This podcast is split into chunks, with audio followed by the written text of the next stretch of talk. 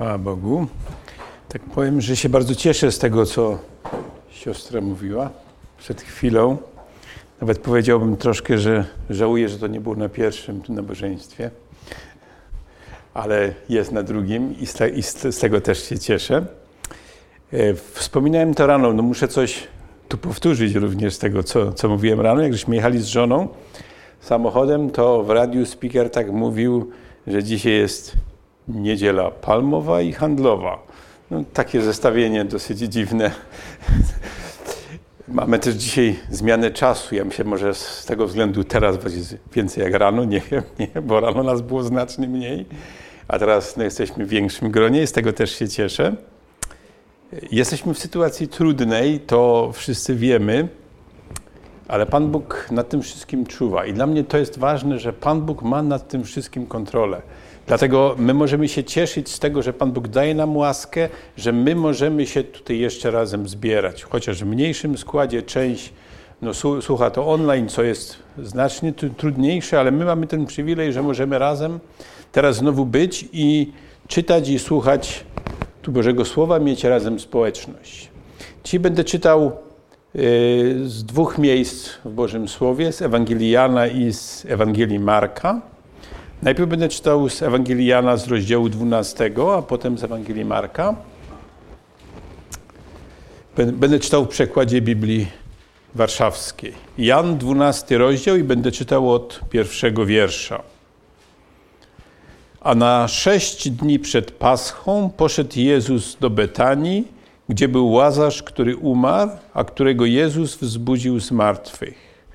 Tam więc przygotowali mu wieczerzę, a Marta posługiwała. Łazar zaś był jednym z tych, którzy z nim siedzieli przy stole.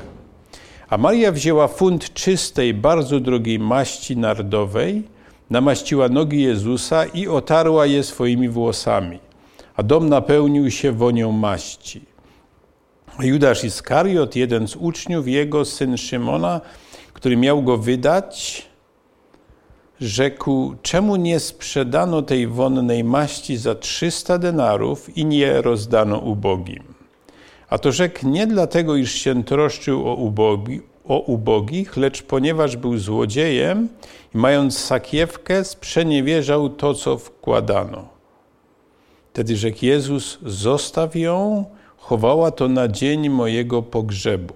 Albowiem ubogich zawsze macie u siebie, y, albowiem ubogich zawsze u siebie mieć będziecie, lecz mnie nie zawsze mieć będziecie. I drugie miejsce w Ewangelii Marka, w rozdział 14 i będę czytał od trzeciego wiersza. Ewangelia Marka, rozdział 14 i będę czytał od trzeciego wiersza. A gdy on był w Betanii w domu Szymona Trędowatego, i siedział przy stole, przyszła niewiasta mająca alabastrowy słoik czystego olejku nardowego, bardzo kosztownego. Stłukła alabastrowy słoik i wylała o olejek na głowę jego. A niektórzy mówili z oburzeniem między sobą, na cóż ta strata olejku? Przecież można było ten olejek sprzedać drożej niż za 300 denarów i rozdać ubogim i szemrali przeciwko niej. A Jezus rzekł: Zostawcie ją, czemu jej przykrość wyrządzacie? Wszak dobry uczynek spełniła względem mnie. Albowiem ubogich zawsze macie pośród siebie i gdy zechcecie, możecie im dobrze czynić. Mnie zaś nie zawsze mieć będziecie. Ona co mogła, to uczyniła uprzedziła namaszczenie ciała mego na pogrzeb. Zaprawdę powiadam wam, gdziekolwiek na świecie będzie zwiastowana Ewangelia, będą opowiadać na jej pamiątkę i o tym, co ona uczyniła. Do tego miejsca. Dość znana historia. Przeczytałem ją z Jana i z Marka. Ona, ona jest jeszcze zapisana również w Ewangelii Mateusza, ale różnica między Ewangelią Mateusza a Marka jest stosunkowo w zasadzie żadna. Natomiast Jan, który napisał swoją Ewangelię znacznie, znacznie później, bo prawie 40 lat po tym, kiedy była napisana Ewangelia Marka, jak gdyby do, dodawał pewne szczegóły, których nie było wcześniej. Czy, czytałem gdzieś w komentarzu e, taką uwagę, że zarówno Mateusz, jak i Marek, kiedy to pisali, ponieważ to było stosunkowo krótko po tych zdarzeniach, to specjalnie nie umieszczali pewnych szczegółów, typu właśnie imię tej kobiety, czy też kto wszystko był na tym zgromadzeniu, na tym spotkaniu, na tej uczcie. Natomiast Jan, który to napisał na początku lat 90., więc znacznie, znacznie później, to wymienił z imienia nie tylko Marię, siostrę Łazarza, ale również wymienił tego, który zdradził i tego, który był prowodyrem całego, całej ten, tej nagonki na Marię. Stąd są te pewne różnice i takie uzupełnienia, co daje nam taką bogatszą całość, że możemy tą historię zobaczyć lepiej. Ale y, ostatni wiersz, który czytałem, słowa Pana Jezusa, który powiedział tak: Zaprawdę powiadam Wam, gdziekolwiek na świecie będzie zwiastowana Ewangelia, będą opowiadać o tej, na jej pamiątkę i o tym, co ona uczyniła. A więc Pan Jezus Chrystus w taki szczególny sposób podał nam, że ta historia, to zdarzenie będzie rozbrzmiewało swoim echem przez następne setki czy nawet tysiące lat, dlatego że my jesteśmy już prawie dwa tysiące lat po tym zdarzeniu. A więc no, musiało być w tym coś szczególnego, że Pan Jezus tak to podkreślił bo dla nas jest to jakby jedna z wielu historii, która jest opisana w Ewangeliach i nie zawsze byśmy na nią tu, tu położyli jakiś szczególny nacisk, może nawet byśmy uznali, że ona nie należy do jakichś szczególnie ważnych. Ale skoro tak powiedział Pan Jezus Chrystus, to chcielibyśmy się temu przyjrzeć, co takiego ważnego jest w tym zdarzeniu, że Pan Jezus aż tak powiedział, że wtedy, kiedy będzie zwiastowana Ewangelia, będzie się mówiło o tym, na pamiątkę o tym, co zrobiła. A ona w zasadzie, by można było tak powiedzieć, zrobiła no, no nic specjalnego. Ale chcielibyśmy się, chcielibyśmy się temu przyjrzeć. Chcielibyśmy się przyjrzeć także otoczeniu tej historii. Jeśli chodzi o czas tej historii, to czytaliśmy w Ewangelii Jana, że to było w pierwszym wierszu, 12 rozdział, pierwszy wiersz, a na sześć dni przed Paschą poszedł Jezus do Betanii, czyli mamy bardzo jasno określone, że było to sześć dni przed Paschą, czyli w zaokrągleniu było to tydzień przed tym, zanim Pan Jezus Chrystus został ukrzyżowany, skazany i ukrzyżowany. A więc to było już pod koniec służby Pana Jezusa Chrystusa. To było już wtedy, gdybyśmy zobaczyli na wcześniejszy rozdział z Ewangelii Jana, to tam mam, mamy napisane, że arcykapłani już ustalili, żeby znaleźć, gdzie jest Jezus, żeby go zaaresztować, żeby go wręcz skazać, nawet zabić. Również była mowa, żeby zabić i Łazarza, o, o, o czym powiem może za chwileczkę. Tak więc jeśli chodzi o czas, to był ten czas bliski Paschy. Natomiast jeśli chodzi o miejsce, to, to, to, to, mamy to napisane i w jednym, i w drugim urywku, że było to w Betanii. No Betania to jest taka czy była taka mała miejscowość, właściwie nawet wioska, która była około 3 kilometry od Jerozolimy. Ona była w tym czasie dosyć ludna, dlatego że to był ten okres właśnie poprzedzający Paschę i pielgrzymi, którzy szli do Jerozolimy, jak co roku na to święto, to na ogół tu na, nocowali na obrzeżach Jerozolimy, czyli między innymi również i w Betanii. Również żeśmy czytali w Ewangelii Jana, że przygotowali mu wieczerze. Czyli stąd też wnioskujemy, że był to posiłek późnym popołudniem, ewentualnie wieczorem i że to była taka troszeczkę no, wieczorna uczta, w której było całkiem sporo osób. I teraz chcielibyśmy, patrząc na ten tekst, tu zobaczyć, kto brał udział w tej wieczerzy, kto brał udział w tej uczcie. Y, w Ewangelii Marka żeśmy czytali, że to było w domu Szymona Trędowatego.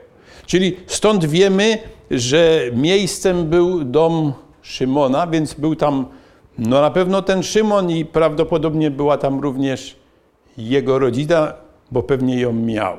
Oprócz tego był tam Pan Jezus Chrystus razem z dwunastoma uczniami, łącznie z Judaszem, ale jeszcze był tam ktoś i to w Ewangelii Jana mamy tak bardzo jasno wyartykułowane. Była tam Maria, była tam Marta i był tam, i był tam Łazarz. Czyli było tych ludzi kilkanaście, całkiem spora grupka. Jak to bywa w tam, by, by, bywało w tamtych czasach, to raczej przy stole byli tylko mężczyźni, a kobiety raczej były w kuchni, były przygotowywujące i mamy nawet tak napisane, że, e, że zaraz to zobaczę, to było w drugim wierszu, że Marta posługiwała przy tym. Również Maria w pierwszej fazie także tu, tu posługiwała, a potem zrobiła coś innego. Przyjrzyjmy się jeszcze na moment tym ludziom, którzy brali w tym udział. Jeśli chodzi o Szymona Trędowatego, taki miał przydomek, jako że imię Szymon było bardzo, bardzo popularne, kilku, e, kilka osób wzmiankowanych jest w e, Ewangelii, które mają na imię Szymon, więc jeżeli chciało się coś przybliżyć, no to się dodawała jakąś cechę charakterystyczną. Tutaj mamy określenie Szymon trędowaty. Z pewnością on już nie był trędowaty, bo gdyby był, to musiałby być oddzielony, odizolowany od ludzi. Natomiast skoro było to w jego domu, to znaczy się, że był zdrowy i domniemujemy, chociaż tego nie ma w Bożym Słowie, że to prawdopodobnie Pan Jezus Chrystus go uzdrowił z tego trądu i i prawdopodobnie też w dowód wdzięczności, kiedy Pan Jezus był w tamtej wiosce, w drodze do Jerozolimy, to On go zaprosił do siebie, do domu, na taką społeczność, na taką ucztę. Ale była tam również Maria, e, Marta i Łazarz i chciałbym kilka słów na ich temat tu, tu powiedzieć, dlatego że te osoby są również dość kluczowe w tej historii. Po raz pierwszy mówi nam o tym Łukasz. Łukasz chyba w dziesiątym tu rozdziale jest tam taka wzmianka, że kiedy Jezus wcześniej, jakiś czas wcześniej przechodził przez tą wioskę, przez Betanię, to został zaproszony przez Martę do, do domu na posiłek. Myślę, że znamy tą historię, bo ona jest taka dość tu wymowna z wielu względów. On, Pan Jezus razem z uczniami został tam za, zaproszony do Marii, e, do Marty i do Marii, dlatego że to były siostry.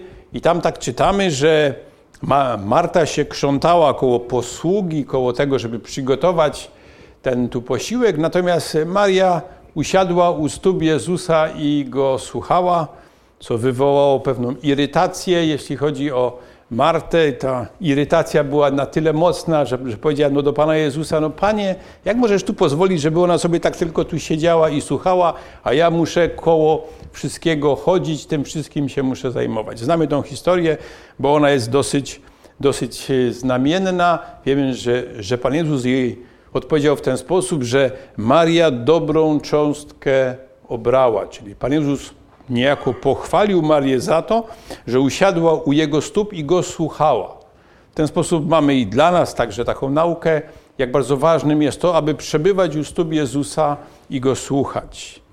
Wiemy też, że służba Marty jest, była i jest bardzo ważna dzisiaj. Gdy, gdyby nie było takich Mart, to byłoby nam ciężko, bo czasami by nie było co jeść, nie?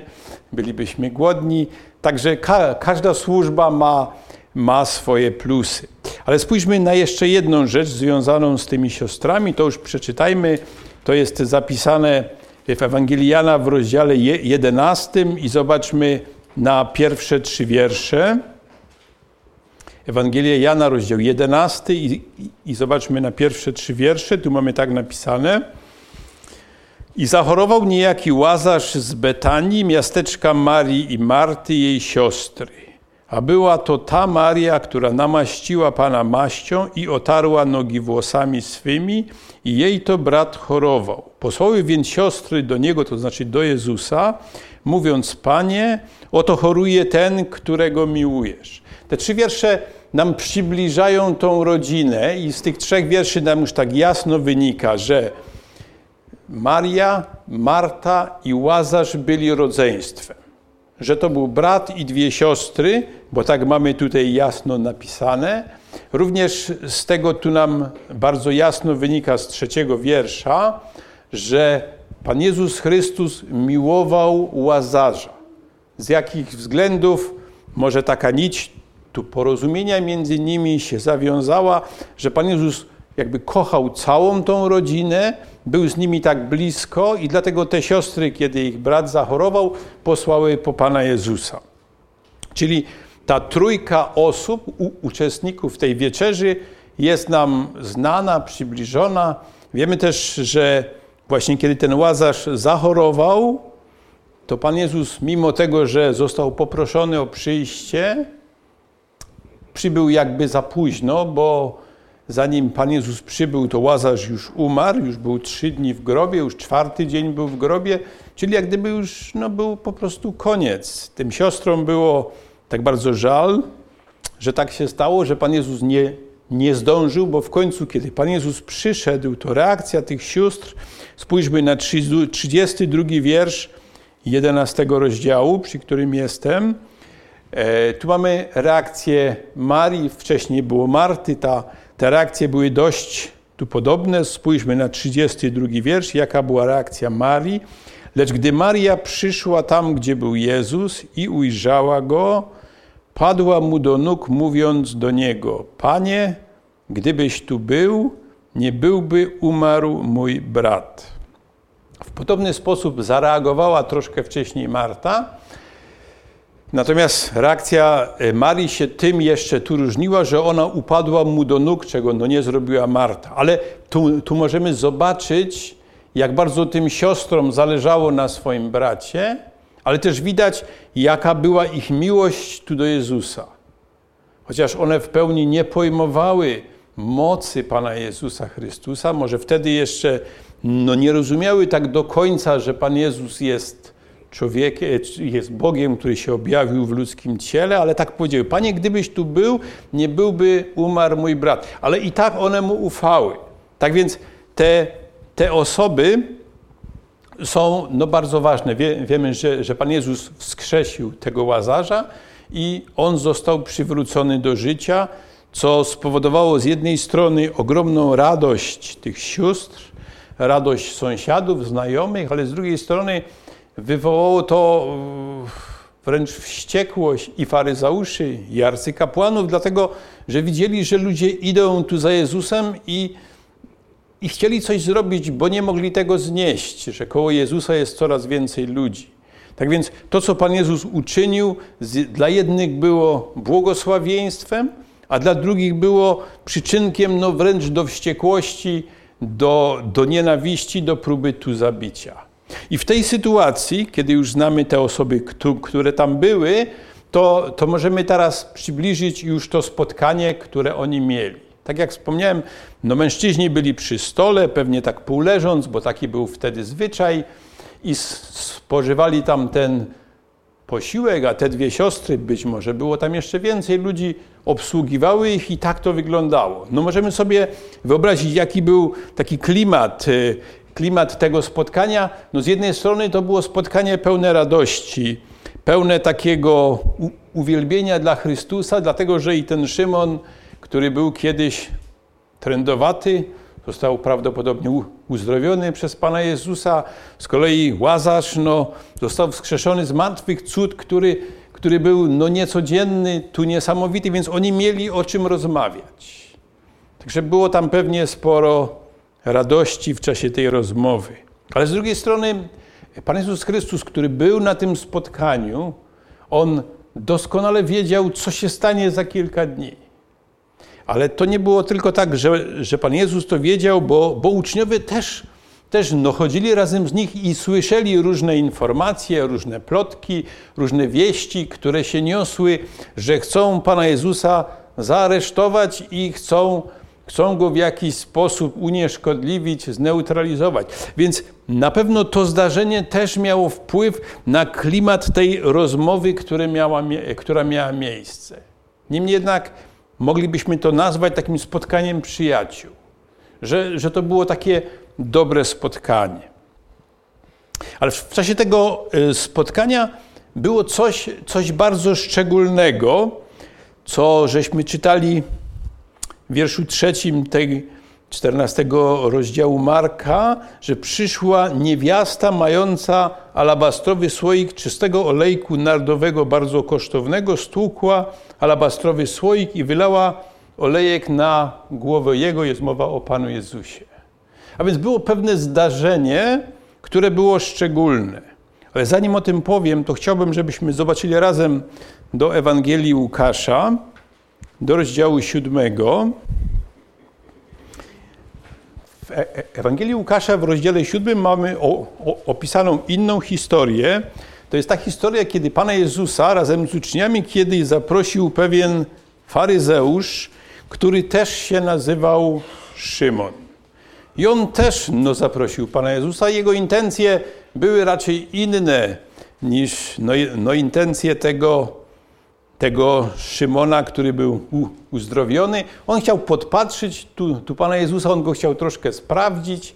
I e, kiedy się czyta tą historię, to można zobaczyć, że to nie było całkiem szczere z jednej strony, ale z drugiej strony, kiedy patrzymy na tą historię, ona jest zapisana od 36 do 50 wiersza, no, no, nie będziemy tego czytać, ale w tej historii mamy pewne wskazówki, co się działo w czasie takiej wieczerzy, w czasie takiej tu kolacji, w czasie, w czasie takiego posiłku. I, I zobaczmy od 44 do 46 wiersza. Tam mamy napisane, co się działo przed i w czasie takich spotkań.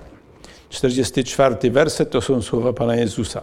I zwróciwszy się do kobiety, powiedział do Szymona, to był ten faryzeusz, który go zaprosił. Widzisz tę kobietę?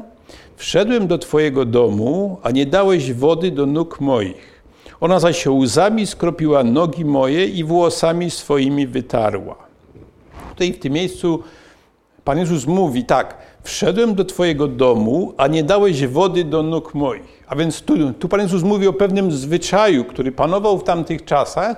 Goście, którzy przychodzili, którzy byli zaproszeni i przychodzili na ucztę, ich nogi były obmywane, bądź przynajmniej no, dawano im wodę do obmycia nóg. To był taki zwyczaj, ponieważ się chodziło w ten czas w sandałach, drogi były bardzo zakurzone, więc te nogi było dobrze opłukać, spłukać. Wiemy, że, że Pan Jezus w czasie ostatniej tu wieczerzy też wykorzystał ten zwyczaj, myjąc nogi swoim uczniom i pokazując im przez to taki praktyczny wymiar tej miłości. Czyli wiemy, że w czasie uczty, czy przed ucztą by, była taka sytuacja. Teraz spójrzmy na wiersz 45, który mówi tak, znowu słowa Pana Jezusa do Szymona faryzeusza nie pocałowałeś mnie, a ona odkąd wszedłem nie przestała całować nóg moich. Czyli był też taki zwyczaj, że kiedy się przychodziło w te gości na to spotkanie, no to ludzie się witali poprzez tu całowanie, taki był zwyczaj. I wreszcie 46 werset. Głowy mojej oliwą nie namaściłeś, ona zaś olejkiem namaściła nogi moje. 46 werset mówi nam o trzecim tu, tu, zwyczaju, który miał miejsce, kiedy były takie uczty, takie spotkania, to było namaszczenie głowy oliwą. To wyglądało w ten sposób, że jeżeli byli goście, którzy byli zacni, którym chciało się okazać szczególny szacunek, szczególną część, wówczas jakimś olejem czy perfumem skrapiało się jego głowę i to był taki wyraz tu szacunku. To mówię tak, żeby zobaczyć, że to namaszczenie Pana Jezusa przez tą tu kobietę, a Jan nam tu wyjaśnia dokładnie, że była to Maria, siostra Łazarza, że sam fakt namaszczenia nie był jakiś taki niecodzienny, ale było to pewną praktyką w tamtych czasach. To jest ważne, żeby sobie zdawać z tego sprawę, bo, bo kiedy czytamy Biblię, to mamy do czynienia z różnymi rzeczami, które dzisiaj już tu nie występują. W tamtym czasie było, dzisiaj już tego nie ma. Dzisiaj nikt nie obmywa nóg swoim gościom, dlatego że jesteśmy w innym klimacie, w innej, e, w innej kulturze. Mamy buty, no nie mamy sandałów i tak dalej. Ale w tamtym czasie jakby było to normalne. Ale zastanówmy się, co takiego szczególnego było w tym, że Maria namaściła głowę, a potem, jak czytamy u Jana, całe ciało Pana Jezusa łącznie i jego nogi, stopy, które również wytarła swoimi włosami. I to, co przeczytałem w tym trzecim wierszu, to jest to pierwsze, co wskazuje nam na unikalność tego, co się stało, bo tutaj tak czytamy, że ona przyniosła alabastrowy słoik czystego olejku nardowego, bardzo kosztownego. Olejek nardowy, czy też maść tu nardowa, to było prawdopodobnie sprowadzone, sprowadzane albo z Indii, albo z południa Półwyspu Arabskiego, gdzie rosła taka roślina nard, z której się to robiło. E, w księdze pieśni nad pieśniami też jest mowa o tym nardzie, że to było tam w ten czas na stole i to roz, ro, rozprzestrzeniał się z tego taka, rozprzestrzeniała się z tego taka bardzo miła wo, woń. Czyli tutaj mamy to napisane, że był alabastrowy słoik, czy też, czy też może jakaś y, tu, no butelka w każdym no musiało to mieć szyjkę taką dłuższą, skoro można to było rozbić i w dalszym ciągu to używać, że zostało to przyniesione i że to było bardzo drogie. Tak jak czytamy potem, zostało to przeliczone, że to jego wartość tego olejku było 300 denarów. Skądinąd wiemy, że praca robotnika w Nowym Testamencie, w czasach y, tu Nowego Testamentu, to było y, zapłata za dzień pracy to był denar, czyli denar dziennie, czyli 300 tu denarów to byłoby 300 dni pracy, czyli no, no możemy popatrzeć na okrągło, że to był roczny zarobek robotnika. A więc wartość tego olejku czy tej maści była bardzo duża, bo no była, było, był to roczny zarobek pracownika i można to było traktować jako no, pewnego rodzaju inwestycję, którą się, którą się miało w domu. Być może oni to prze, przechowywali dłuższy czas, że tak powiem, na czarną e, tu, tu godzinę, żeby to można było w razie czego sprzedać i coś z tego mieć. Czyli był to, był to przedmiot o dużej tu wartości. I to, co czytamy, że ona stłukła ten słoik.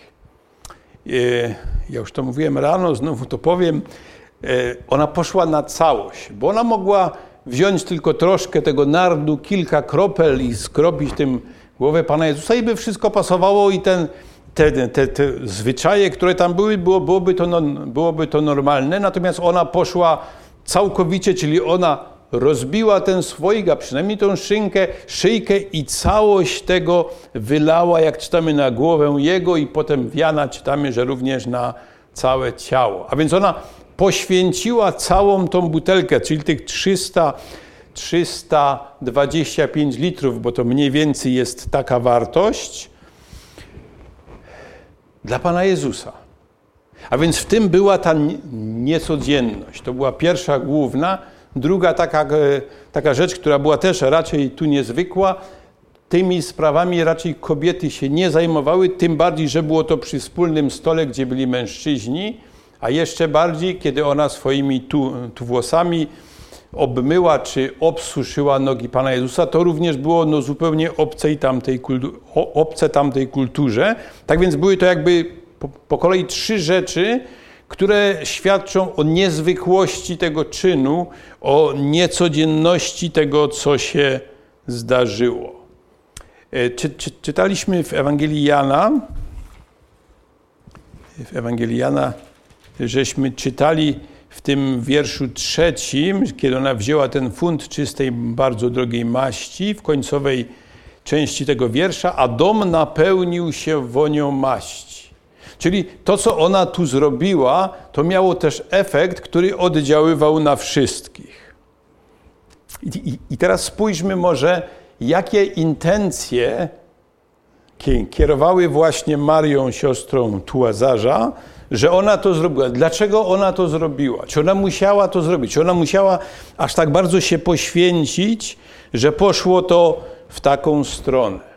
Jest kilka przyczyn, które możemy tu znaleźć w tej historii, dlaczego Maria to uczyniła. Po pierwsze, Maria, siostra Łazarza, była tą, która wsłuchiwała się w słowa Pana Jezusa. Ja myślę, że to jest pierwsze i najważniejsze. Maria słuchała dokładnie wszystkiego to, tego, co mówił Pan Jezus Chrystus. Od początku do końca, jak go poznała, wsłuchiwała się dokładnie w każde jego słowo. Druga rzecz, Maria była wstrząśnięta tym cudem, który Pan Jezus uczynił, wskrzeszając jej zmarłego brata do życia. To był ogromny wstrząs. Z jednej strony to była wielka radość, to była ogromna radość, ale z drugiej strony no to było bardzo mocne przeżycie. Ona nigdy nie była świadkiem czegoś takiego. Ona już jakby, jak się to mówi, położyła krzyżyk tu na swoim bracie, a Jezus Chrystus wzbudził go, wskrzesił go z martwych. Więc to był drugi ba, bardzo ważny punkt, przyczyna, dla której Maria to zrobi, zrobiła. Spójrzmy na trzecią rzecz, która również była tak ważna. Maria również słuchała tego wszystkiego, co dzieje się dokoła, i tak samo do niej, jak do wszystkich innych uczniów, dochodziły te informacje, że arcykapłani mają w planie zaaresztować i wręcz zabić Pana Jezusa. Ta informacja też do niej doszła. Ona też to słyszała. Nawet będąc w kuchni też to, y, to słyszała, bo tam można bardzo dużo usłyszeć. No i teraz Maria miała problem. Słyszała te informacje i co ona miała z tym teraz zrobić? Kobieta w tamtych czasach w zasadzie była, no nie miała żadnej mocy sprawczej, żadnych praw, żadnych jakichś przywilejów, żeby mogła coś zrobić, żeby pomóc tej sytuacji, żeby pomóc temu Jezusowi, którego tak bardzo miłowała. Ona czuła się w tym taka, taka, taka bezsilna. Oto Jezus, ten, którego ona tak bardzo kocha, ten, który czyni tak wiele cudownych i wspaniałych rzeczy, jest w niebezpieczeństwie. I co ja biedna mogę zrobić? Co ja biedna mogę zrobić, żeby mu pomóc, żeby jakoś, jakoś wyszedł z tego? Ja przypuszczam, że ona długo zastanawiała się nad tym, co może zrobić w tej sprawie. Ale będąc blisko Pana Jezusa, pamiętając tu Jego słowa, wierzę, że kiedy ona się nad tym zastanawiała, to Duch Święty jej podpowiedział, co może zrobić. I Duch Święty podpowiedział jej taką rzecz: możesz iść i namaścić tu Jezusa tym olejkiem tu nardowym, który jest w Twoim domu. Ja myślę, że dokładnie tak to wyglądało. Ona się zastanawiała, jak ja mogę pomóc, i wtedy przyszła jej taka informacja, takie przekonanie, że właśnie tak ma zrobić. I to w tym miejscu widzę to, co Ty mówiłaś dzisiaj. Czasami przychodzi do nas. Z jednej strony jesteśmy tu bezsilni, bo nie jesteśmy w stanie nic zrobić, a z drugiej strony przychodzą pewne myśli, pewne koncepcje, jak moglibyśmy temu czemuś pomóc, chociaż jesteśmy bezsilni. I dlatego się cieszę z tego, świadectwa, które siostra nam przekazała. I kiedy Maria otrzymała to przekonanie, ona pewnie miała jakąś taką wewnętrzną walkę w sobie, bo ona pewnie się nad tym no, tu zastanawiała.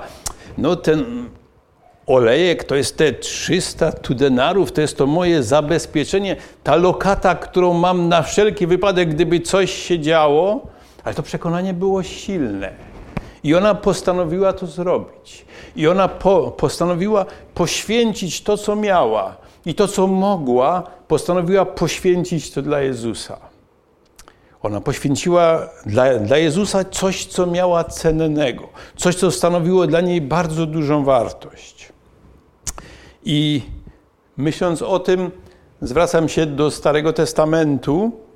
W Starym Testamencie, w trzeciej księdze Mojżeszowej, ale potem i dalej, czytamy o tym, w jaki sposób Pan Bóg zarządził system ofiarniczy w Izraelu, ofiar za grzechy, ofiar pokoju, społeczności całopalnych itd. Tak I kiedy zostało to zarządzone, to wśród tych wielu przepisów, które tam są, pewna myśl się stale powtarza. To zwierzę, które masz złożyć na ofiarę, ma być zwierzęciem bez skazy. To ma być młody samiec, na przykład jednoroczny, który nie ma żadnej skazy. A więc takie zwierzę było najdroższe. Bo, bo jeżeli miało jakąś skazę, to jego cena od razu spadała. I coś, co może być dla nas no, no, tu zaskoczeniem, ale w przykazaniach trzeciej księgi Mojżeszowej mamy to wielokrotnie powtórzone. Samiec jednoroczny bez skazy. No są też jeszcze inne zdania, ale sens jest taki.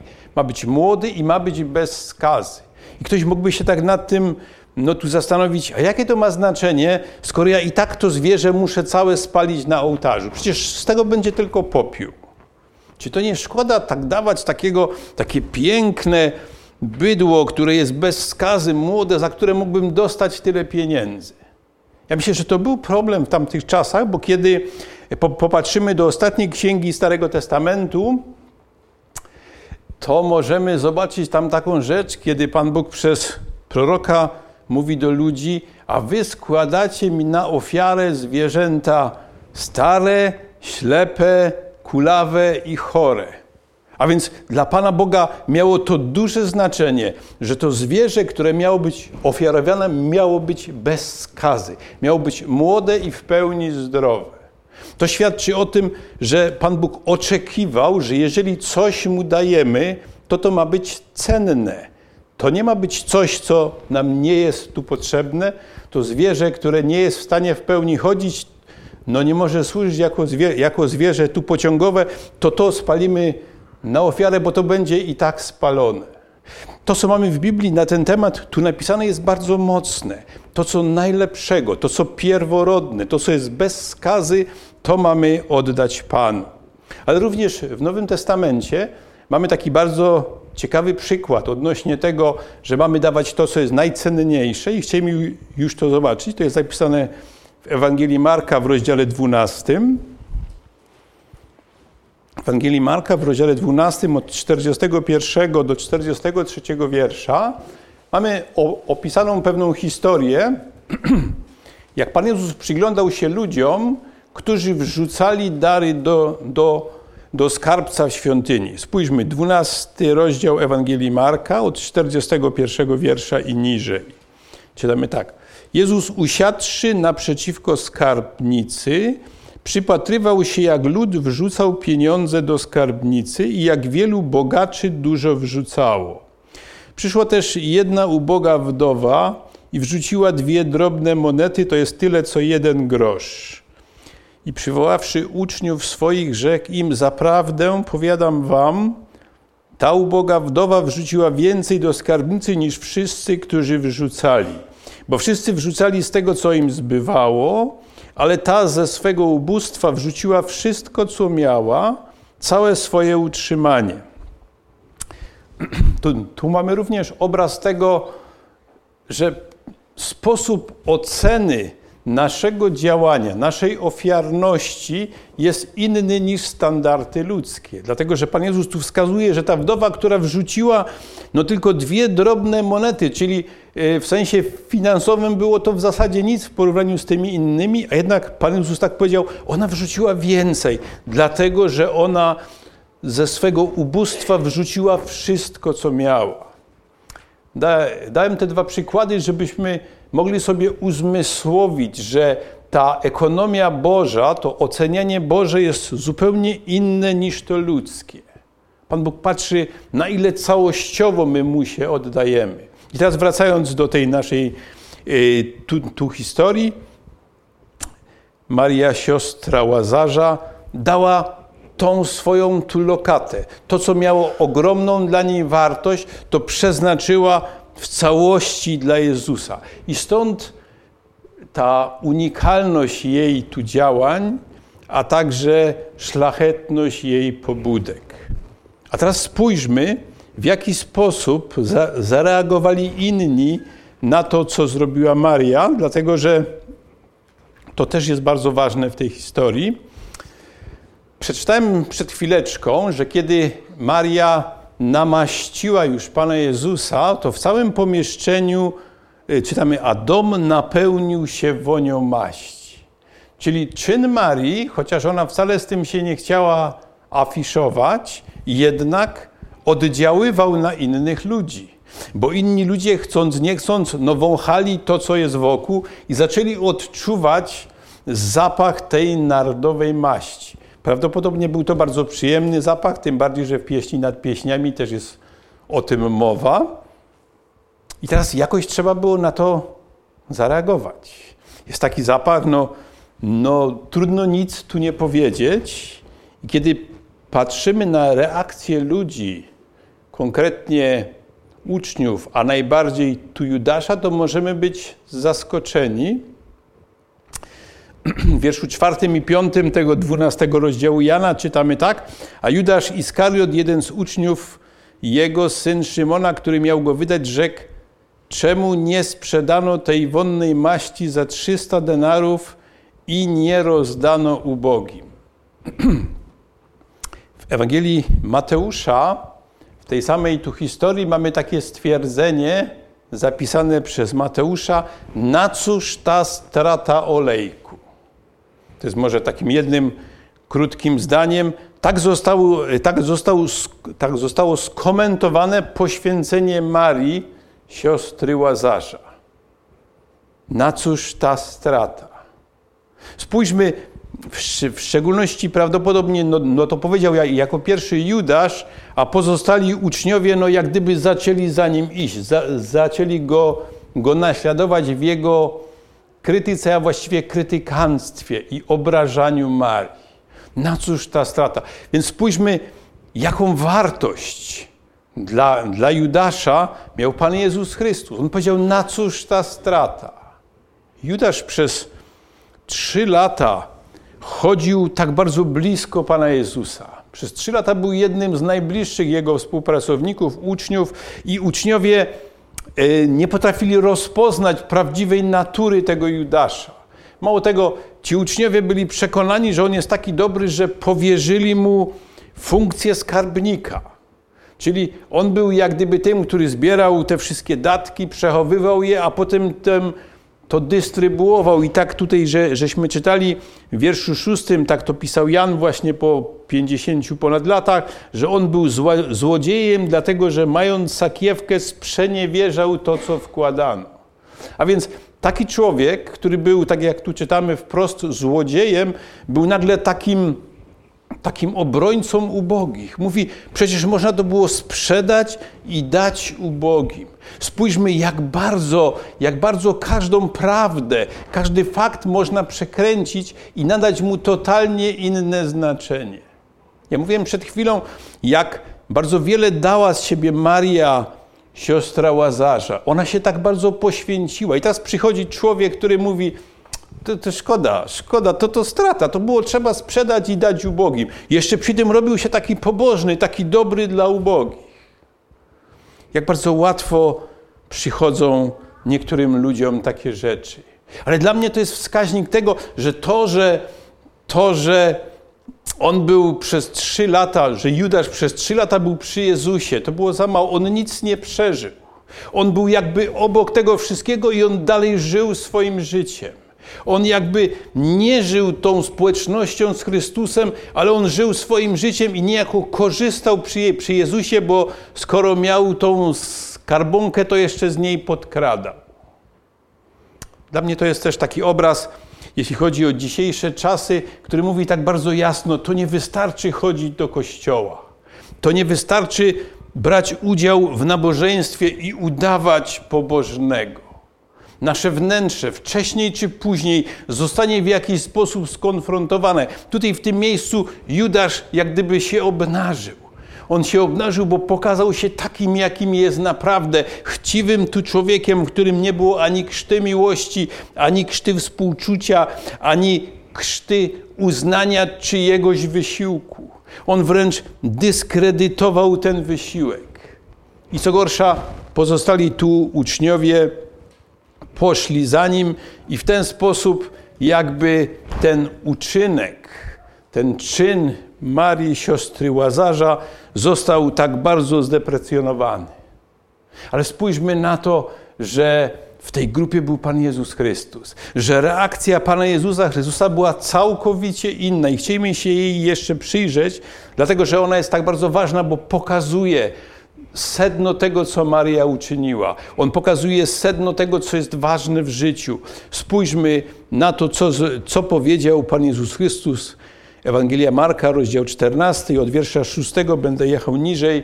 Kilka rzeczy, na które wskazywał Pan Jezus Chrystus. Wiersz 6, część pierwsza mówi tak, ale Jezus rzekł, zostawcie ją, czemu jej przykrość wyrządzacie. A więc pierwsza rzecz, którą zrobił Pan Jezus Chrystus, to kazał ją zostawić i uzmysłowił tym, tym nawet nie wiem jak to powiedzieć, rozindyczonym uczniom, że oni źle robią. I mówi: Zostawcie ją w spokoju, bo wyrządzacie jej przykrość. Niepotrzebnie, niesłusznie i niesprawiedliwie. Zostawcie ją, czemu jej przykrość wyrządzacie. W następnej części czytamy w tym szóstym wierszu ciągle, wszak dobry uczynek uczyniła względem mnie. A więc tu Pan Jezus tak bardzo stanowczo pokazuje tym ludziom, że uczyniła dobry uczynek względem Niego, że to nie jest żadna strata ja się tak bardzo cieszę z tych słów Pana Jezusa, bo one pokazują, że Pan Jezus patrzy na serce, że Pan Jezus patrzy na intencje, ocenia intencje i prawdziwe czyny, a nie jakieś pozory tu pobożności. Czyli zostawcie ją w spokoju, nie róbcie jej przykrości, uczyniła dobrą rzecz dla mnie. Teraz spójrzmy na wiersz siódmy. Mamy napisane tak, albowiem ubogich zawsze macie pośród siebie. To też jest taka prawda, o której e, tu Pan Jezus mówi jako prawdzie ponadczasowej. Ubogich zawsze, oni zawsze byli, są i będą. A więc to jest coś, co towarzyszy nam wszystkim, również Kościołowi przez całe życie. W wierszu siódmym tak czytamy. I gdy zechcecie, możecie im dobrze czynić. A więc Pan Jezus wcale, wcale tak nie mówi, nie czyńcie tego, ale mówi, gdy chcecie, to to możecie im dobre czynić, ale jednocześnie po, podkreśla, mnie zaś nie zawsze mieć będziecie. To jest również ta prawda, którą tu Pan Jezus przekazuje, która jest ważna przez te ostatnie dwa tysiące lat. Jak często tak się zdarzało i czasami w dalszym ciągu się zdarza, że taka praca socjalna, jak gdyby zaczyna zastępować pracę Bożą, że nasza służba chrześcijańska, służba Chrystusowi zamienia się w taką służbę społeczną ludziom. My musimy mieć tego świadomość, że najpierw służymy Chrystusowi, a dopiero służąc Chrystusowi, służymy ludziom, a nie na odwrót. To nie jest tak, że my służymy ludziom, a potem chcemy służyć Chrystusowi. My musimy to pamiętać, co jest początkiem, a co jest końcem, co jest rdzeniem, a co jest otoczeniem. Tak bardzo ważnym jest, my zaufaliśmy Chrystusowi i my mamy służyć Chrystusowi. I teraz, służąc Chrystusowi, służymy innym, ale nie na odwrót. Służąc Chrystusowi, służymy innym. I od tego nie ma odstępstwa. Jeśli ktoś odstępuje od tej zasady, to wówczas kończy nie jako Kościół, a jako organizacja społeczno-religijna. I to Pan Jezus Chrystus też w tym miejscu tak bardzo mocno podkreśla. A teraz przejdźmy do następnej rzeczy, o której mówi Pan Jezus w wierszu ósmym. Tu są dwie rzeczy, bardzo ważne rzeczy. Pierwsza część tego wiersza ósmego mówi tak. Ona co mogła, to uczyniła. Bardzo ważne zdanie, Chciałbym, żeby ono tak mocno wybrzmiało i znowu cieszę się z tego, co siostra nam tu powiedziała. Co mogła, to uczyniła, prawda? Pan Bóg nie wymaga ode mnie czy od ciebie, że ja mam wszystko zrobić, ale są rzeczy, które mogę zrobić i to, co mogę zrobić, to powinienem zrobić. To zdanie, to stwierdzenie, ona co mogła, to uczyniła, powinno tak bardzo brzmieć dla mnie i dla ciebie w tej historii. Tak jak wspomniałem, ona była kobietą. I w tamtych czasach prawa kobiet były bardzo niskie, w zasadzie żadne prawa. Ona słysząc te wszystkie informacje, ona sobie nie umiała z tym dać rady, bo wiedziała, że ona nic tu nie pomoże, że ona nic nie jest w stanie zmienić. I wtedy przyszedł ten głos, który jej powiedział: weź tą maść i namaść go olejem. I ona była posłuszna. To jest to, co ona mogła zrobić. Ona nie musiała tego zrobić, bo mogła sobie tak powiedzieć: O, to takie drogie, to może ja kupię jakiś tańszy olej. Nie. To jest to, co ona mogła zrobić. I to w tej historii Pan Jezus tak bardzo mocno podkreśla. Ona co mogła, to zrobiła. Przypominałem sobie tą historię, kiedy Pan Jezus po raz pierwszy e, no, powiedział, że musi umrzeć, że będzie cierpieć, że go za, zabiją i wydadzą na, że, że, go osądzą i wydadzą na ukrzyżowanie, to wtedy Piotr wziął go na stronę i mówi, mi, i, i, i, i mówi mu tak, Panie, miej litość nad sobą, niech to na Ciebie nie przyjdzie. No co on zrobił, ten Piotr? On w zasadzie on tylko przeszkadzał. Natomiast ona z jednej strony miała świadomość swojej niemocy, ale z drugiej strony to, co mogła, to, co Duch Święty jej podpowiedział, to zrobiła. I to w historii, tej historii jest właśnie kluczowe. Co mogła, to zrobiła. W drugiej części tego wiersza ósmego tak czytamy, um, uprzedziła namaszczenie ciała mego na pogrzeb. A więc jej czyn miał również taki bardzo praktyczny wymiar, bo Pan Jezus za kilka dni miał cierpieć, miał być tu zabity i złożony w grobie, a ona już no niejako wcześniej uprzedziła to i namaściła go, namaściła go na ten pogrzeb. Kiedy tak popatrzymy na ten właśnie wiersz szósty, siódmy i ósmy, to one po kolei nam mówią, Pan Jezus mówi po kolei, jak powinniśmy postępować. On ocenia bardzo pozytywnie działanie Marii, ale też zwraca się do krytyków czy krytykantów. Nie róbcie tego, bo ona jest w mojej woli, bo ona czyni to, co może czynić, to, co ja jej tu powiedziałem. I w związku z tym, taki to ma finał, właśnie w dziewiątym wierszu, zaprawdę powiadam wam, gdziekolwiek na całym świecie będzie zwiastowana Ewangelia, będą opowiadać na jej pamiątkę i o tym, co ona uczyniła. Znając to, co było wcześniej, ja rozumiem już teraz, dlaczego Pan Jezus tak ustalił, żeby ta historia była wielokrotnie przekazywana przez całe stulecia, czy nawet tysiąclecia, bo to mnie czegoś uczy, bo to mnie uczy bardzo, bardzo ważnych rzeczy, sposobu funkcjonowania w warunkach trudnych. Ja myślę, że w szczególności w dzisiejszych czasach, kiedy no, no żyjemy w sytuacji, którą trudno nazwać całkowicie normalną, w każdym razie odbiega od standardu ostatnich 40 lat, to my musimy w stosunku do tej sytuacji też zajmować różne stanowiska na przestrzeni czasu. Czasami jesteśmy bezsilni i nie jesteśmy w stanie nic zrobić. A ten przykład nam pokazuje, co można zrobić nawet w sytuacji beznadziejnej w jaki sposób można reagować nawet w sytuacji beznadziejnej. I chcielibyśmy spróbować to podsumować, tą, tą historię, jakie główne myśli, jakie wskazówki są dla mnie być może i dla Ciebie z tej historii, które mogę zastosować. Pierwsza e, wskazówka, bardzo istotna, jest taka: wsłuchuj się i wczytuj się w słowa Jezusa. My mamy się wsłuchiwać i wczytywać w słowa Pana Jezusa, tak jak to czyniła Maria. Ona była u Jego stóp i ona Go słuchała. To było dla niej najważniejsze. Ona to robiła i to dawało jej poznawanie Jezusa. To dawało jej poznawanie Jego sposobu funkcjonowania i naśladowania Go. To jest pierwsza rzecz. Rzecz druga, wsłuchuj się i rozmawiaj z Chrystusem w modlitwie. Modlitwa jest rozmową z Bogiem. Kiedy będziemy rozmawiali w modlitwie, to właśnie może te myśli w tej, w tej naszej czasami bezsilności przychodzą myśli, co mamy robić, jak mamy się zachowywać. To jest też no, tak bardzo ważne. A również to, co jest tak bardzo ważne, to miejmy świadomość tego, co możemy i świadomość tego, czego nie możemy. Chciałbym jeszcze, żebyśmy temu się też przyjrzeli. I, i zobaczmy na, na dwie sytuacje. Jedna jest opisana w Ewangelii Mateusza, tylko będę czytał dwa wiersze. W 26 rozdziale, 51 i 52 wiersz.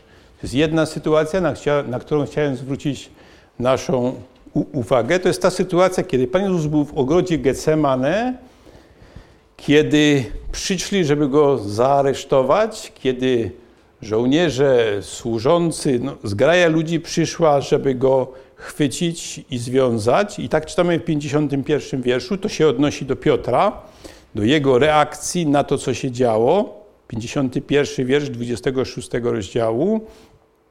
I oto jeden z tych, którzy byli z Jezusem, wyciągnął rękę, dobył miecza swego, uderzył sługę arcykapłana i uciął mu ucho. Wtedy rzekł mu Jezus: Włócz miecz, włóż miecz swój do pochwy. Wszyscy bowiem, którzy miecza dobywają, od miecza giną. To jest inna sytuacja, całkowicie inna sytuacja od tej sytuacji z Marią, siostrą Tułazarza. Ona uczyniła to, co mogła i Pan Jezus to pochwalił. Natomiast tutaj myśmy mieli sytuację, że Piotr zgraja ludzi i on jeden wziął, do, dobył miesza i chciał zacząć walczyć. Jak my to mówimy, rzucał się z motyką na słońce. I Pan Jezus tak mówi, odłóż ten miecz. Kto mieczem walczy, od miecza ginie. Piotr nie był w stanie też nic zrobić, a mimo to chciał coś zrobić, żeby być zauważony i został wręcz skarcony przez Pana Jezusa. A więc mamy dwie sytuacje. Mamy Marię i jej tu namaszczenie Jezusa, a z drugiej strony mamy Piotra, jego miecz i próba walki i obrony Pana Jezusa. Jedną tu Pan Jezus pochwalił, a drugą zganił. Chcielibyśmy spojrzeć na to, jak apostoł Piotr w drugim liście ocenił taką sytuację. Drugi list Piotra, ósmy rozdział i przeczytam wiersz dwunasty. Drugi list apostoła Piotra, ósmy rozdział i będę czytał jeden werset, werset dwunasty. Tu mamy tak napisane. Jeśli bowiem jest ochotna wola, zasługuje ona na uznanie według tego, co ma, a nie według tego, czego nie ma. Już wspominałem rano, że często, kiedy czytałem ten werset, to zastanawiałem się, co to właściwie znaczy. A dzisiaj, kiedy mówię o Marii i o jej czynie, a także wskazując na Piotra i na jego próbę, to mogę zobaczyć taki obraz tego wiersza. Jeśli bowiem jest ochotna wola. Tak więc jest ważne, aby mieć ochotną wolę. Ale ochotna wola to jeszcze nie jest wszystko. Ta ochotna wola zasługuje na uznanie wtedy, kiedy coś ma, a nie wtedy, kiedy czegoś nie ma. My musimy zdać sobie z tego sprawę, że to jest ważne, jeśli mamy chęci. Ale te nasze chęci, one muszą być w jakiś sposób zweryfikowane z rzeczywistością i z prowadzeniem Bożym. Czy to rzeczywiście jest dla mnie droga? I tu siostra mówiła, no tak bardzo ciekawie, tak bardzo, ja bym tu powiedział, w taki bardzo duchowy sposób. Co ona mogła zrobić dla tego mężczyzny, dla, dla, dla tego sąsiada? Ona mogła się o niego modlić. I kiedy się zaczęła o niego modlić, to wie, że Duch Święty wskazywał jej, co ma zrobić. Jak wyzdrowieje, idź i mu zaświać. Tyle, tyle ma zrobić, tyle tylko tyle, ale też i aż tyle. I tu widzę tak bardzo ważną rzecz, która płynie z tej historii. Niech ta historia poszerzy nasze zrozumiewanie poznawania Bożej woli. Niech ta historia pokaże nam, pokaże nam na nowo, w jaki sposób tu możemy Bogu służyć.